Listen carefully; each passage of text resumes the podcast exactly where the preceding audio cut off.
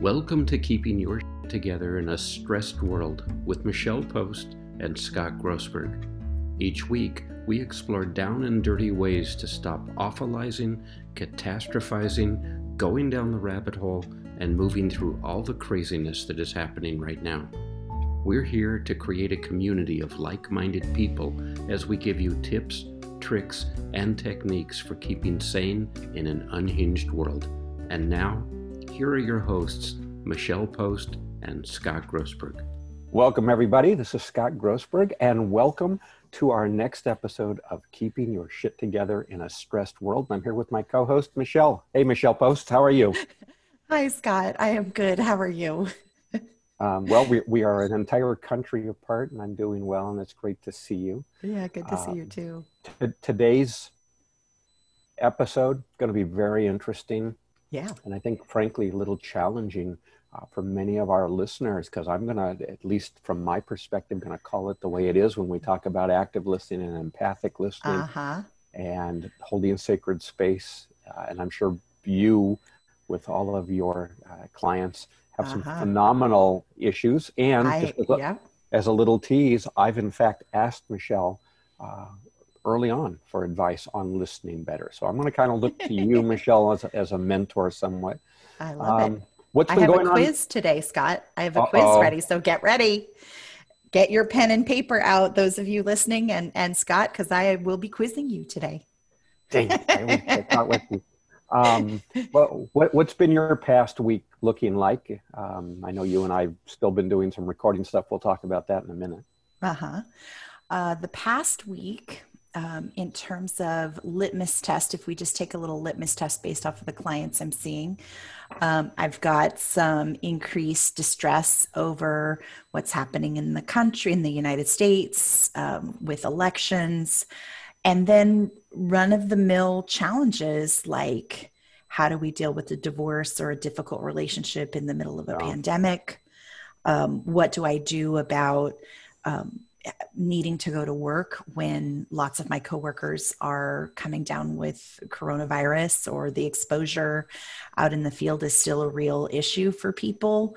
Um, so, still continuing to do anxiety management, continuing to remind people what's in their sphere of influence and encourage them to stay focused on that, take it one day at a time. I think it's so easy to get stressed out and and to lose lose your shit and not keep it together when we think too far into the future too Well, far into the future And, Mhm. and that's, I've been doing, I think we've mentioned in one of our episodes, the Shunyata code that I put together, which is based on the hero's journey. And it's a combination of that, the Socratic method, and uh, cognitive behavior therapy, which we're going to be doing an entire episode on yeah uh, coming up. And it, it's amazing when I talk to people about giving themselves the freedom to actually live in the moment yeah to to have a discussion with them about now. Where where exactly is now? Oh, there. No, there. Wait, there. No, I lost that now. There. Uh-huh. here. you know, It's a very interesting meditative tool, uh, and then to combine all of that with stop forecasting bad things happening. Um, yeah catastrophizing uh-huh. catastrophizing and we've chatted about that uh, obviously before as well and it's it's really we're going to talk about it today to a certain degree and it's just don't mind you're not a mind reader unless you play one on tv right uh, and you, you don't predict the future unless you play one on tv so i get to do both of those which uh-huh. is going to bring an interesting perspective Uh-huh. uh, to our discussion today Uh-huh. uh, so it, you know, as far as a litmus test, I've been seeing the same thing. We we are getting into that area where everybody's simply on overload, yeah and it's like enough already. Yeah. Enough of Yeah. the the down and and the negative and the dirty tricks and the you know I was watching. I, I've got to tell you, I've seen two Saturday Night Live shows. uh-huh And the first one was when Alec Baldwin did his his parody of oh President. yes And then I watched the one the other night of uh, Jim Carrey playing Biden. I, I haven't seen it yet. And I've got to tell you, I, I sat there and it was like, it's too soon. It's, too just- soon. It's, It's too just, soon. at least for me, it's just not funny. It, they were very well done. And by the way, Jim Carrey, Jim Carrey's uh, makeup, spectacular. They, Oh, they, yeah. really, they really did a spectacular job. But it's, it's like, it's almost when you get into a situation where the president is airlifted to you know, a hospital and yeah. and a lot of folks are asking is this even true right. that right. that that that is a good indicator of where we are mentally right. in in just all of our stressors in life and our skeptic. Yes. um, so the so the good news is uh, you, you and i uh, finished our recordings for Yay. our home retreat we're gonna we, Mhm. we actually in all of these modules address all of this mm-hmm. and what did we do 11 modules Yes. 11. we, we and it covered everything folks uh, when when it's released we, we covered beliefs and emotions and getting your attitude together and Work. your behavior and your actions yeah Mhm. um, gratitude we covered so much in 11 different modules Mhm. that uh, the, the the fun part was it's now going through editing which means i'm now rewatching some of this Thank and, you. and michelle it's it's literally i agree i just want to go back and take the course myself I have pages of notes that I'm working through of th- new things I'm learning and applying to my life. uh, so, it, it, so thank you it's fun thank working you, with you, Scott. thank, thank, thank you for the last uh, little bit of time where we put all this together yeah. and it, it says something i think where you and i live with this so intimately on a day-to-day basis that when we when we go back and and we bring our talents together that this project is exciting both of us so Yes. that, that's, that's, that's actually kind of cool Uh-huh.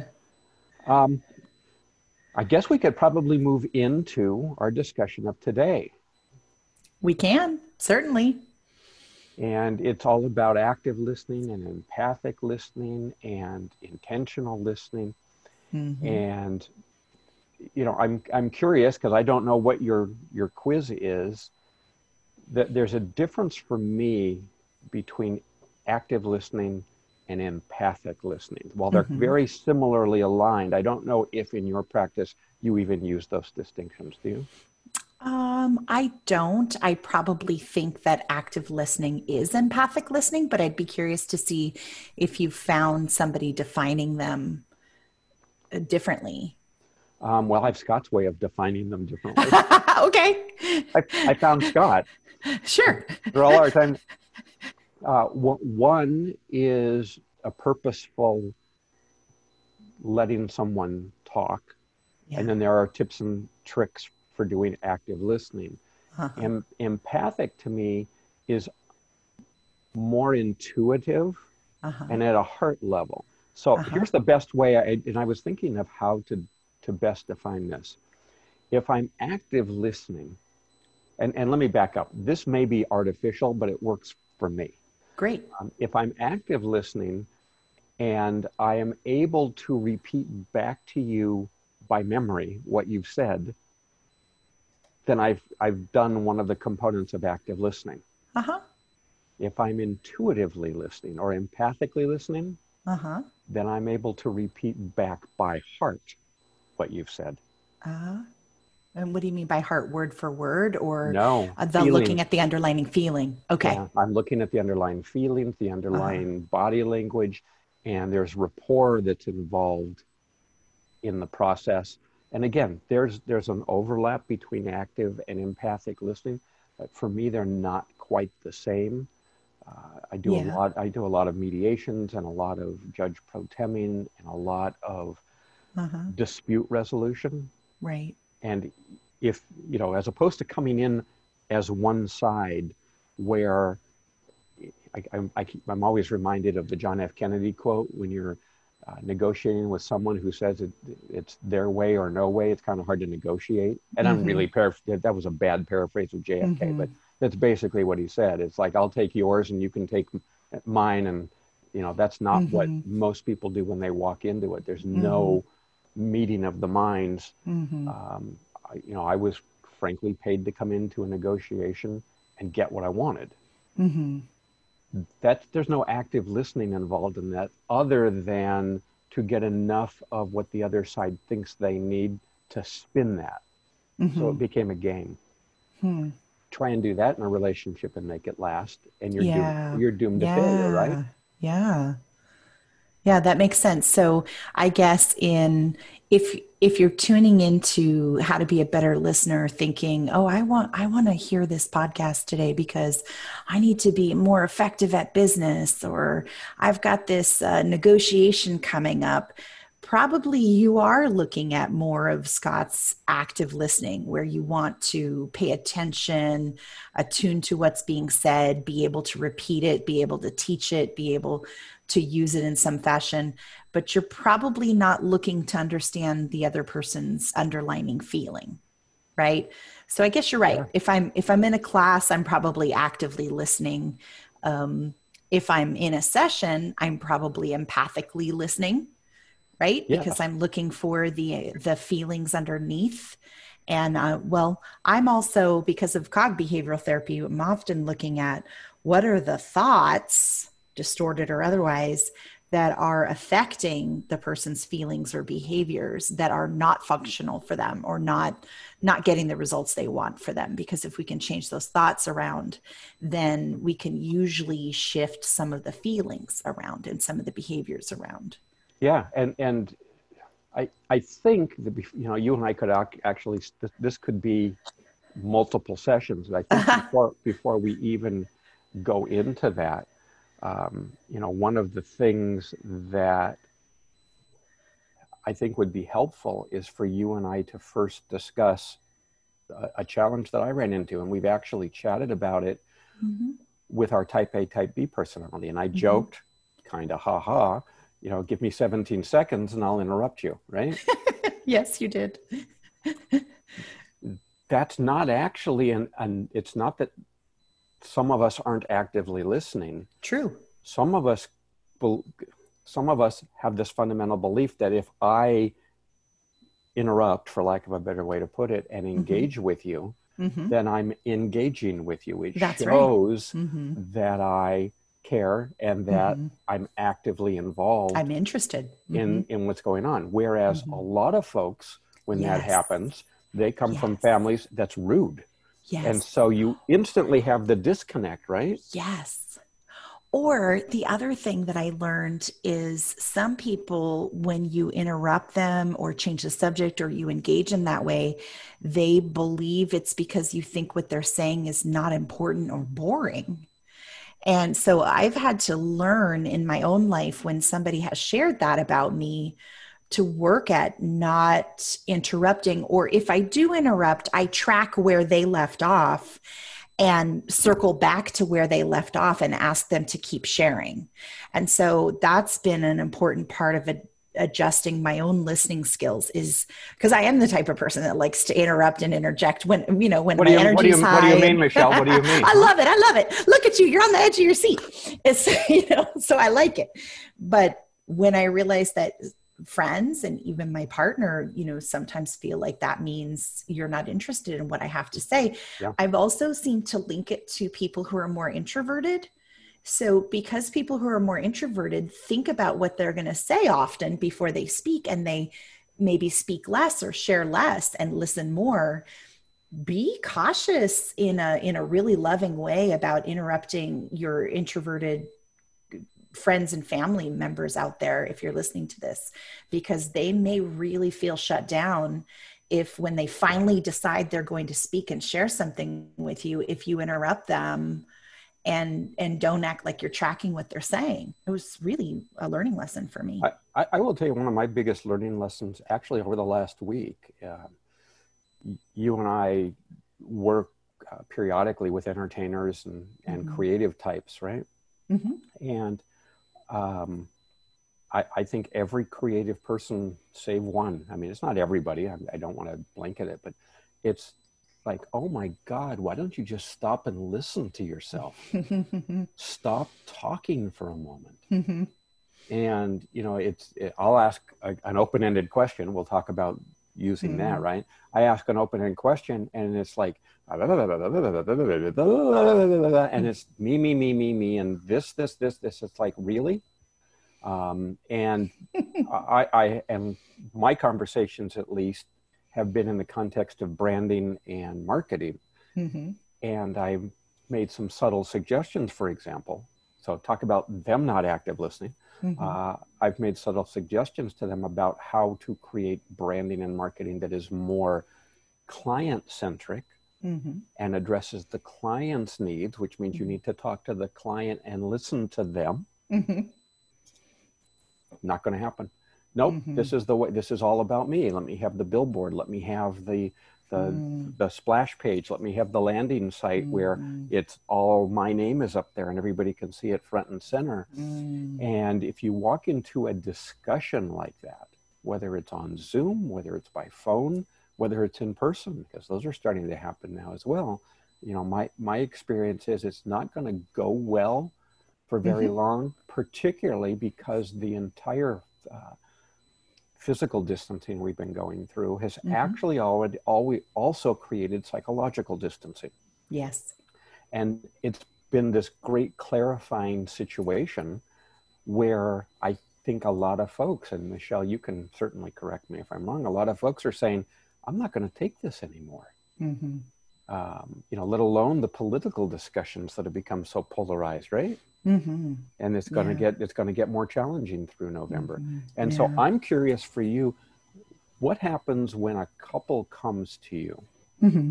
uh, whether they're married or not, it doesn't matter. A couple comes to you, and you notice right away that there's there are languaging skills that are suboptimal. Mm-hmm.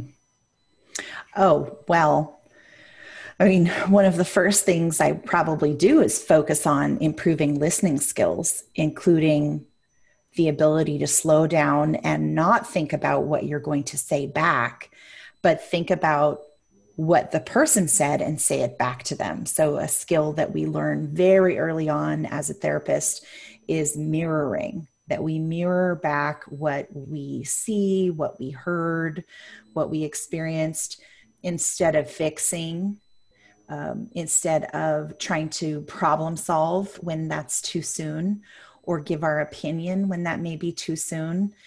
You know there was also a, a, really good book based on gender research gender differences in communication called you just don't understand.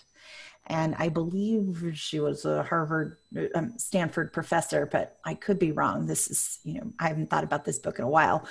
But it's the idea that uh, at least several generations, maybe into the millennials, maybe some of the Gen Zs, were raised that when we share, when when a, a person who identifies as a female shares, it's so that the other person shares back and empathizes. Oh, I've experienced that too. I know how you feel. I relate to that. It's normal. I would feel that way too. There's a lot of that kind of stuff going on. And then male not all, but males kind of taught not to talk a lot about problems unless you want an opinion or a problem solving session to happen because so how do you want me to fix it? Yeah exactly. So then the couple if they happen to be a heterosexual couple trying to merge those two gender differences struggle more than maybe same-sex couples struggle in their communication. And again that's very broad strokes, but but that is one of the classic things that I will see between heterosexual couples age 25 plus is there is a there's a, a challenge between people feeling seen and heard. And it's just a gender difference in communication style. Kind of and fascinating. I, and if you don't mind i'm going to take it one step further based on my nlp background and uh-huh. hypnotherapy training. And that's that everybody, despite what you may think as a listener, yeah. everybody has their own way, their own language code. Um, now we've talked about the five language, uh, the five love languages before. I'm not talking yes. about that book. Okay. I'm talking about the fact that if you simply listen, and, and I mean really listen to whoever it is that you're communicating with, fairly early on, they will tell you, or let you see, or you'll feel and I'm doing it for you right there, the the type of language skills that they use, and and you you know this part, Michelle. You know there are those of us who are kinesthetic. We're very touchy feely. We need to have our hands on everything, right? Uh-huh. There are those of us who are very visual. I need to see things in order to be. I learn best, by the way. You let me see it on YouTube, it's done. Okay. Followed very close by kinesthetic and then mm-hmm. auditory. So mm-hmm. there are mm-hmm. some people who hear things. Um, you know, we've chatted before, I believe, about I can't read music. I, I just mm. failed miserably when I was a kid taking guitar and piano, but I can play it by ear. That's amazing. And and you know, I'll hear something on the radio and just give me a keyboard and I can play this because it's it's an auditory, it's auditory. processing. Uh, kinesthetic, you know, touch for me is uh, it, it, that's a whole different thing. I my I, my primary language is is touch, mm-hmm. mm-hmm. and it's very electric for me.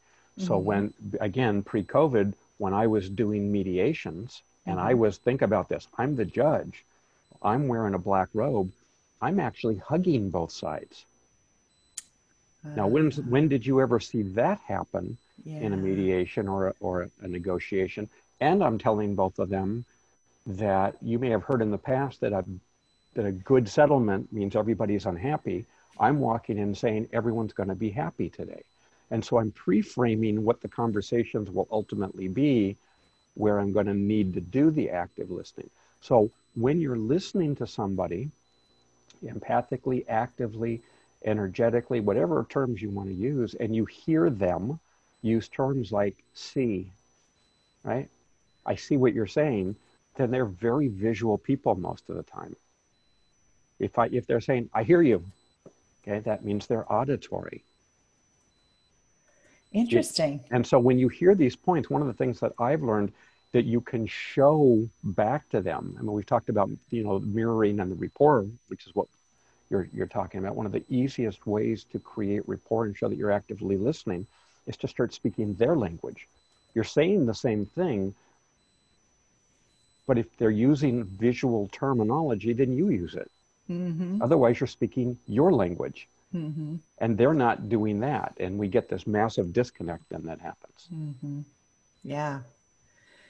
Wow. Well, are you ready to take the Are You a Good Listener quiz?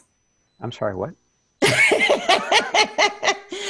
if you are out there, you don't have to tell me what your answer is, but I'd love you to take this quiz and and then let's talk about how to improve your your listening skills. So it's called the Are You a Good Listener uh, or Listener Self Assessment Quiz. It have my was, pen, have my paper. Okay, great. It was created by Susan Heitler in 2011, and it was um, kind of described in an article on Psychology Today as recently as September 20th, 2019. The Art of Listening How Open Are Your Ears?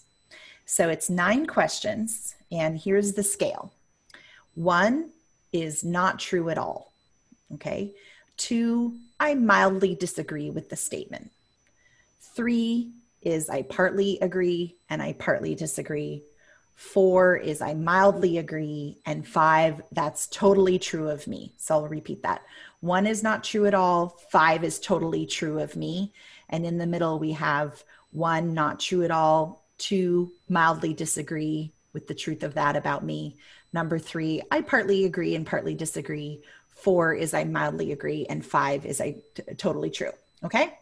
So, number one, I prefer talking to listening to what others may say. One, not true at all. Two, mildly disagree, and so on. I partly, I prefer talking to listening to what others may say. So let me let me one is I'm saying this back to you now. Yep, good. One one is it's not true. Five is that's me totally to, true to a T, and mm-hmm. then there's the sliding scale in the middle. Exactly. Okay. With three being, you know, sometimes yes and sometimes no. Okay, number two, it mostly does not occur to me to ask questions when others are talking. So, do you tend to ask questions? If so, you're going to be a, a not true or a mildly disagree. If you tend to not think of asking questions, you're agree or totally true. Okay, number three, When others are talking, I'm often thinking about what I will say next. Not true to totally true. Okay, number four. The main point of talking is to impress people or at least to entertain them. Not true at all or totally true. I'm smiling for those of you that can see me because I'm thinking of people I know where I swear to you that is totally true. The main point of talking is to impress people or at least entertain them. Okay, number five, my perspective is usually right. And if others disagree, I convince them to see it my way. Five, that's totally you. Four, a little bit you. Five, sometimes you. Two, not really you. One, not you at all. All right. Uh, number six, it bothers me when people get their facts wrong. Not true at all is a one, totally true is a five. Number seven, almost done. It's an important, it is important to point out when people are wrong about something.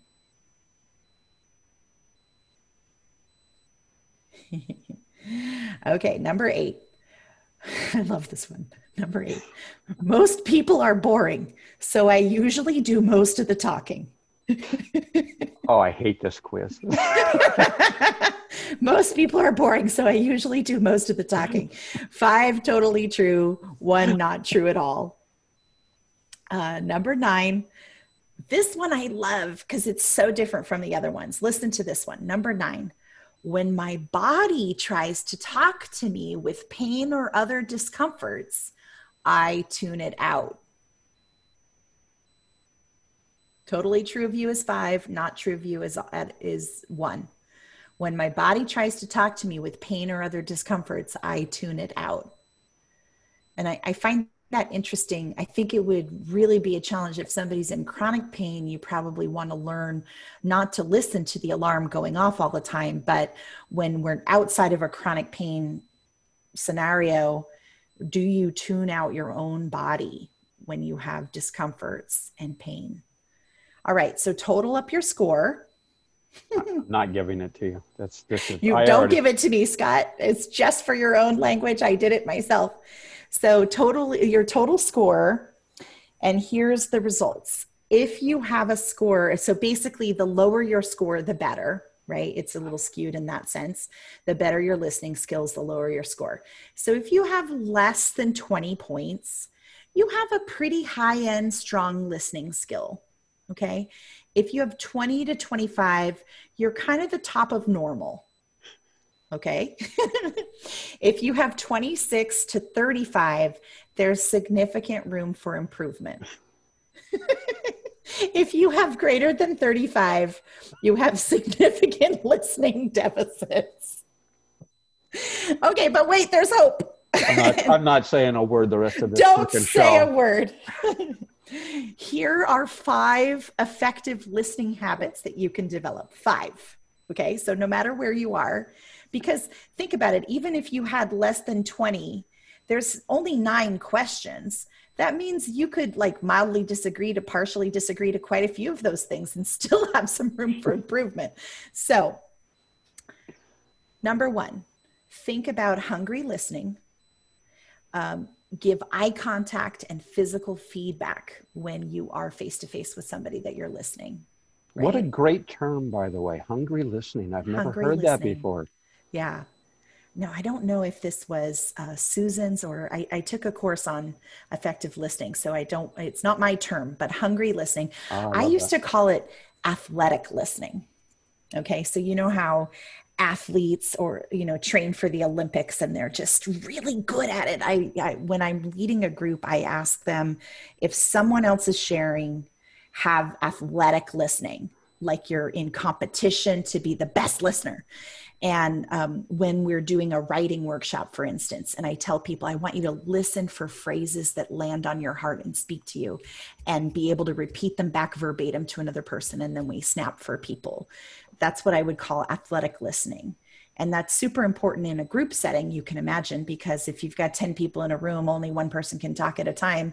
It can be really boring for people if they're not actually paying attention to how the other person's sharing.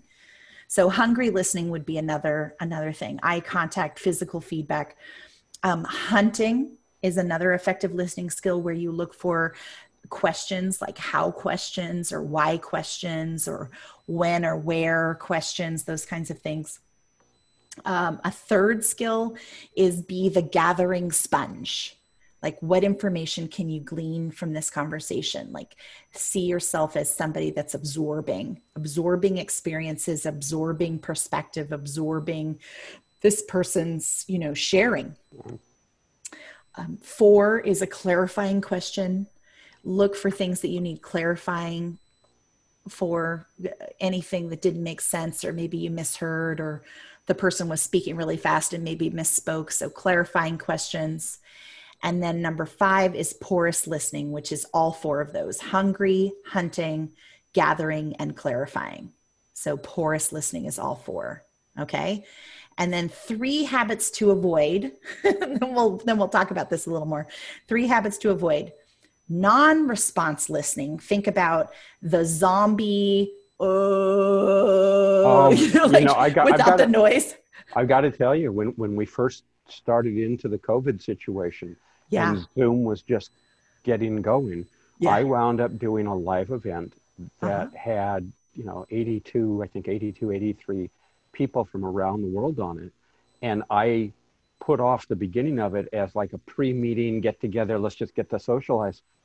Nobody, they were so uncomfortable with this medium and everybody just sat there like zombies. And it was really weird. Yes. Now people are getting used to it. Like if you're on a big call, I did a workshop a couple weeks ago with the wonderful, wonderful mortuary, Green Hills Mortuary down in uh, Rancho Cucam, no, Rancho Palos Verdes. And people are getting really skilled at their at their Zoom calls. So even though they're muted, if they hear something they like, they wave, they do their jazz hands, they do their little heart shapes, they do their thumbs up, you know, there are ways to be responsive in listening even when you're on a Zoom call that shows people that you're engaged, you know, without even making noise. So that would be um, something you want to work towards as opposed to non-responsive listening like a zombie where that, those are only good for an interview where you you're interviewing somebody and you just need to be silent so you can get your media person to grab that that sound bite.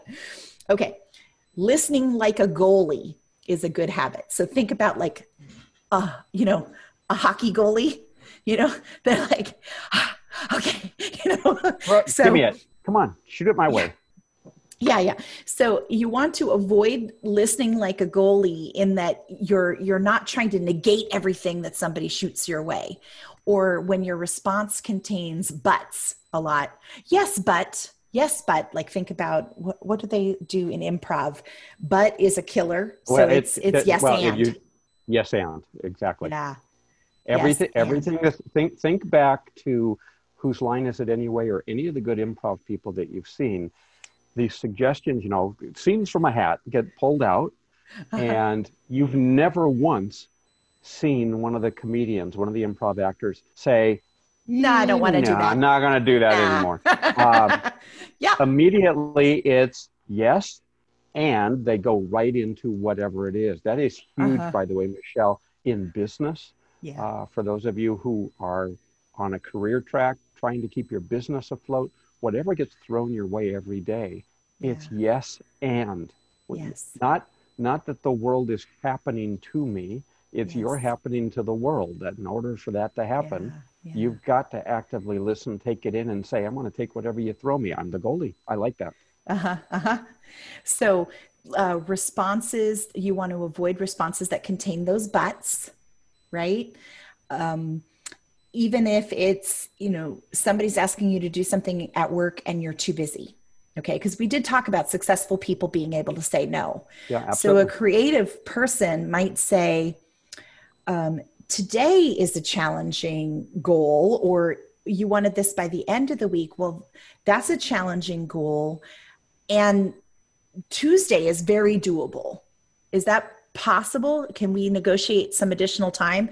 So, even reframing some of your no's into a more let's explore what is possible can be better than nope nope no oh you know one of my worst things is when when i go into consult and you know you've got the people who have been and I was one of these people.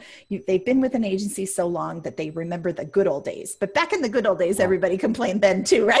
you know, like I don't know when the good old days ever were. But anyway, it, when you've been at a place really a long time, you can get the, you know, oh, we tried that already. We tried that already. Well, we've tried that already. And that can be super important to look at historically what hasn't worked. But remember that change happens over time and context happens over time. And if you had said to somebody in 1940, oh, we should text them something, like that would never oh. fly. But think about, you know, this is 2020. so sometimes it's okay to say, uh, how is this different than last time? You know, is it con- culturally different? Is it, you know, just a different climate? Anyway, here, here are two, here are two little quick quick little tips that I'll pass yeah. on. Um, I love asking someone when I get the scenario that you just talked about, Michelle, uh, uh-huh. uh, of saying to them, "Is your mind open to the possibility that?" Is your mind open to the possibility that things might be different now? Things might be this. I'm involved, and we might be able to move it forward. You're involved. You're in charge of this. Is your mind open to the possibility we might get a different outcome this time? Yeah. and, and it kind of throws it back on them. The it's other thing, the, the other thing that you can do is, you know, if you get asked a question and you're actively listening and there's some mm-hmm. empathy involved. By the way, empathy is not sympathy. They are two no. different things. Mm-hmm. And I want to point out, we're not talking about sympathetic listening, mm where it's, oh, I feel so bad for you. And it moves mm from sorrow ultimately to pity, which isn't helping mm-hmm. anybody do anything. No. no. Uh, we're talking about em- empathic listening. And mm-hmm to to be able to say to them nobody likes to say no i hear what you're asking me to do and nobody likes to say no especially me mm-hmm. and as we and by the way where and. you would have put where you would have put the put butt the butt you put just put and. It, you, you put and in instead. yes. You say exactly the same thing. One of our listeners on the call started to laugh, put up a little emoji, laughing, crying. yeah. yeah. So nobody likes to say no especially me, and and nudging nice, suggestively. Thank you. uh, and I have ABC that has to be done by the end of the day, and my schedule is completely packed today. Uh, and are you you, are you open to the possibility that we can do this on Tuesday? Mm-hmm. Uh, and and by the way, Alicia, I love what you're writing there. That kind of leads us into Michelle uh, you you actually instructed me on ethical nudging, uh, which oh, is yes. a big uh-huh. deal for me, uh-huh. Uh, because one of the things that I have routinely asked. Oh, you're not done with your suggestion. Oh, the third one, the third listening habit to avoid. I'm listening to you. Listening. Yay! So number one is non-responsive listening like a zombie. We don't want to do that. We also don't want to act like a, a negative goalie in that we're going to negate everything or but everything. And the third one is rebound listening, where it's all about me, meaning this is where female communication can really go awry and be disappointing you're you're trying to share something that you're going through and the person suddenly says oh i relate to you. In fact it happened to me here and there and, and it was at this date and now all of a sudden you're down the rabbit hole into someone else's story when you really wanted to share what's on your heart. So rebound listening where you make it all about yourself instead of just interjecting that that kindness of empathy. I i relate to that. I've gone through something similarly. Thank you for sharing. Tell me more right? So be careful not to take your your empathy and turn it into all about you. Well it and that that actually is one of the notes that i had on here that i wanted to discuss with folks. It's not about you. When when you're happy it, it can be about you before the conversation. It can be mm-hmm. about you after the conversation. Yeah. uh, eh, you know this the type of listening that Michelle and I are chatting about. And there are, by the way, certainly times when this isn't the appropriate tool to use. Right. There are times when you will need to lead and make decisions and take the forefront. Uh, right. But, and I'm using that intentionally right now, uh-huh. but probably the worst role models you can see right now is this last debate that we watched. Oh, there was no active so listening negative. going on. You know, I'm not even talking No. about the negativity. There was no Mhm. active listening going on at all. What you saw Mhm. were different people from the moderator to the participants Mhm. with their own agendas. yes. And those agendas were all at, at headbutting with each other, Mhm. all three of them. All three. And so, you know, I've Mhm. often joked about if you actually want to learn body language, Mm-hmm. watch it again, watch a replay of that and turn the sound off and tell me who's listening and who isn't. You can watch from some of the body language yeah. what's going on. Yeah. Look at what's going on. Look at where people are leaning. Look at how people are are going from one side to another. What are they doing with their hands? By the way, in Zoom calls, part of Mhm. active listening is how do you express yourself Mhm. uh, and you know so that people can see you if i wanted to Mm-hmm. mirror by the way michelle Mhm. i would i could literally adopt her pose and you Can don't you see my hands, by the way? I, I can see them right below the screen uh, the, the, reality here here's an interesting thing that i used to do at pepperdine uh, Mhm. when i did some guest lecturing at pepperdine i would take a student Mhm. put them at the front of the stage, whisper some instructions to them, have them think about something. So this is all nobody else in the room can see that, Uh-huh. and and have them go to a place in their head visually and sit in the chair and adopt the pose of how they felt while they were going through this experience. And then I would bring another student up and have them uh, mimic what they were seeing. And, you know, for the first 10 to 15 minutes, it was me adjusting the body of the person that I said, simply look at them Yeah. and mirror them. No words are spoken. Simply Yeah. look at them and mirror it. And you'd be surprised how few people are even observe, you know, observant enough to, to do that. Mhm. And so 15 minutes would go by, and suddenly I've gotten them in this pose and whatever it is. And I will tell you, every time I have done this, and then I have asked the person who has come up, I've said, Tell me what that person is thinking. Hmm. Tell me what they're feeling. Hmm. And I mean, some of these responses have been so amazing. When I say you're not a mind reader, I really mean that. Mhm. Okay, I, I'm you know I do play one. I'm not a mind reader, but I'll read body language. We all read body language, Uh-huh. and that is part of active listening, It and is. certainly part of empathic listening. Mhm. So take the time, you know, particularly with your family members. What a great way to start is Mhm. adopt their body language and see how you feel when you're sitting like that. Because there's a good chance that their body is telling you what's really going on. Mhm. Mhm. Um, one of my other little notes on here, by the way, and this is something, Michelle, I don't even remember if you remember that I asked you is how how do you listen and hold the sacred space? How do you hold that pause? Yeah. Because we're so afraid of nothingness, right? We're so afraid of nature abhors a vacuum. We're so we're so afraid of I ask you a question and you might need time to process it. That's right. You're not saying anything. So I'm going to keep talking. I know. And again, this is huge for introverts, extroverts. We talked about type A and type B, but introverts, extroverts, wow. Introverts need time to think about their answer. They're not ignoring you, they're not bored and disinterested. If you throw out a question and then you ask another question and another question and another question, they're going to wonder what question you want them to answer and they're going to lose track of all the questions you've thrown at them. Yeah. So you ask a question. If you know that anybody in your family or your friends are introverts, you ask a question and then you sit on your hands and you wait if you're an extrovert.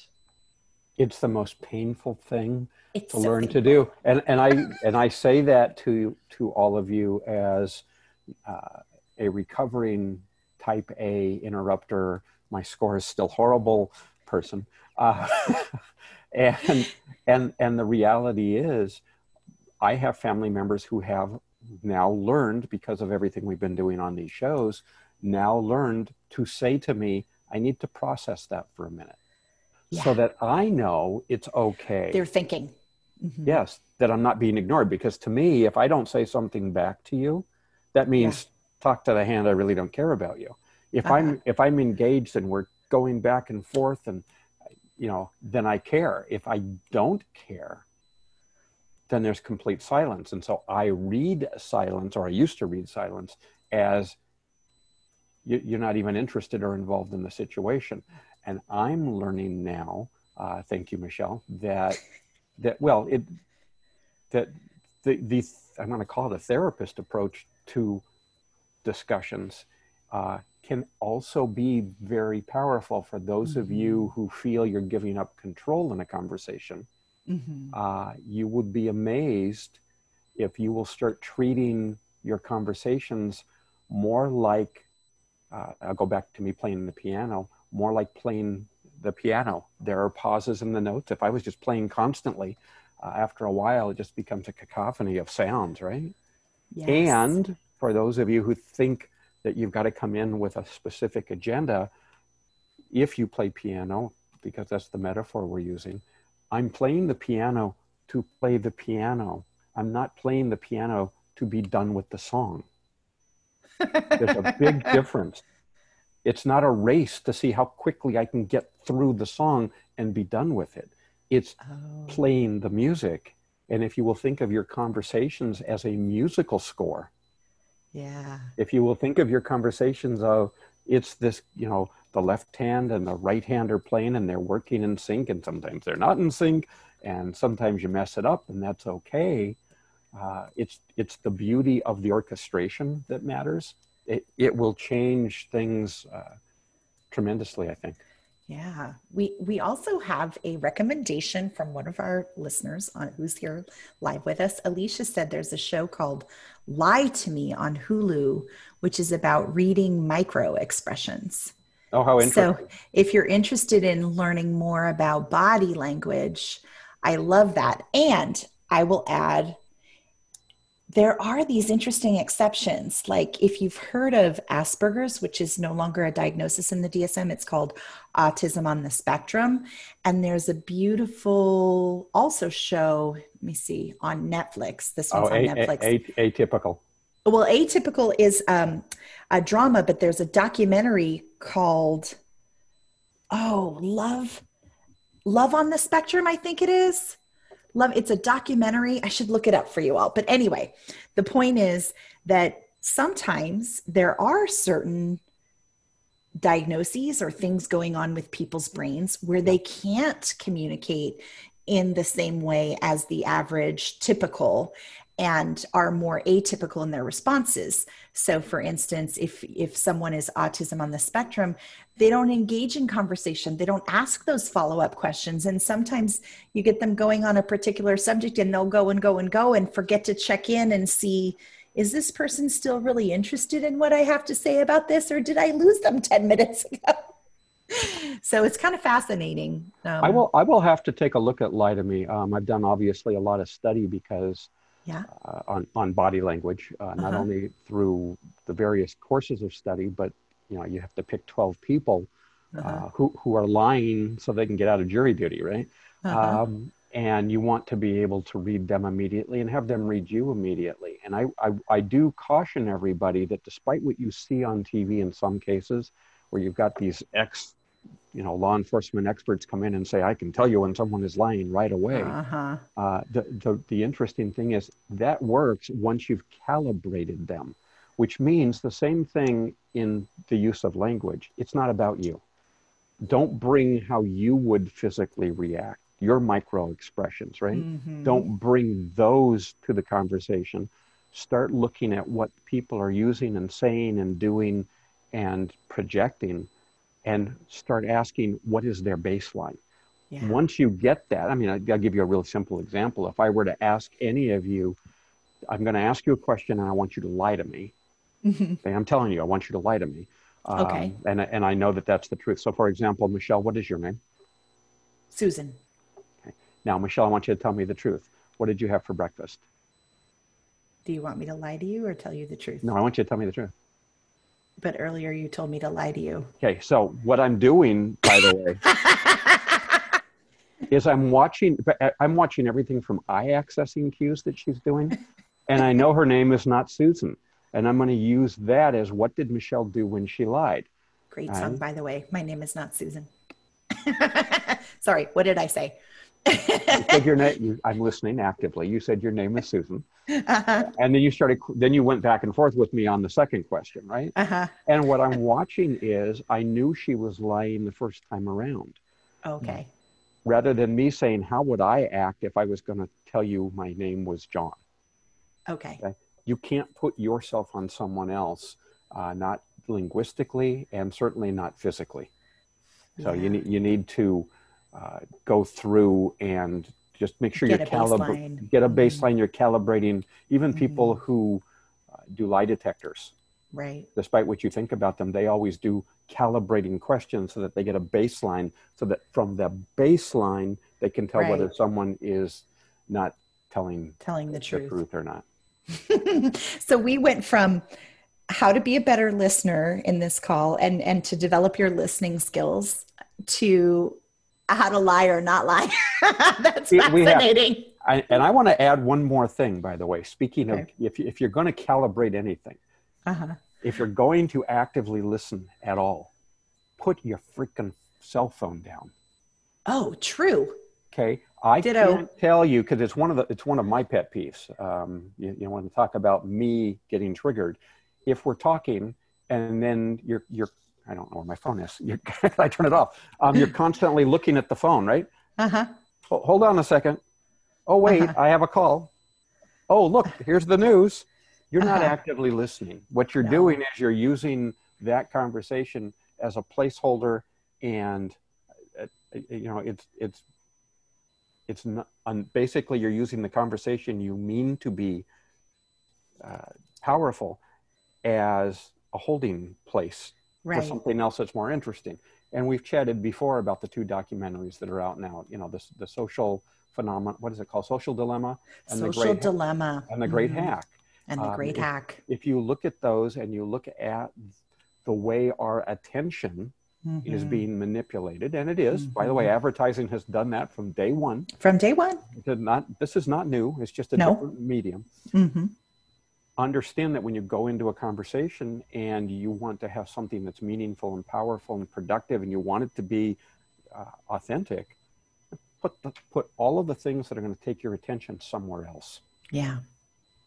Yeah look and listen at the person.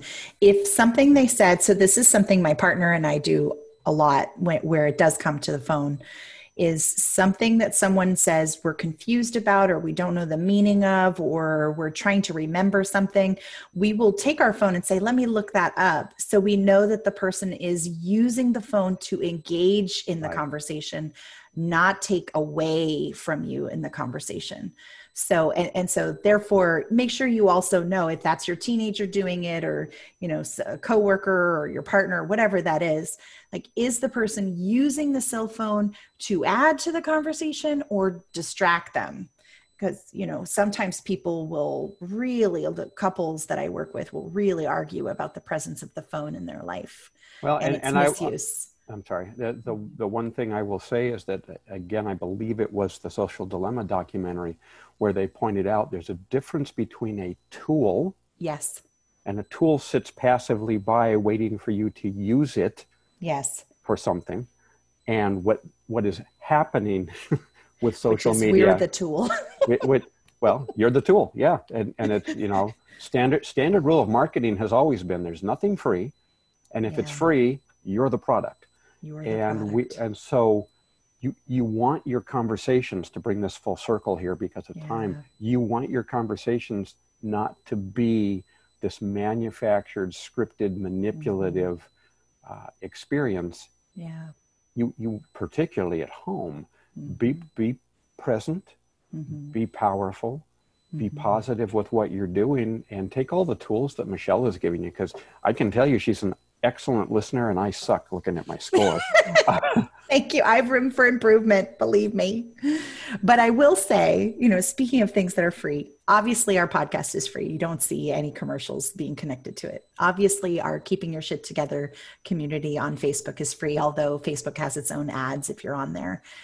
and I would say that for any of you that join us, really, I think you just knowing that you're getting something from this is is what I get to take from it. So I just want to thank you that although we're not advertising, not that we won't ever, but you know, we really do appreciate each of you tuning in and listening. And we hope that the things that we're sharing with you are useful and helpful. We love hearing back from you if you have a particular topic in mind as we move forward or an idea for a guest speaker. Just feel free to let us know because we we want to keep growing our community.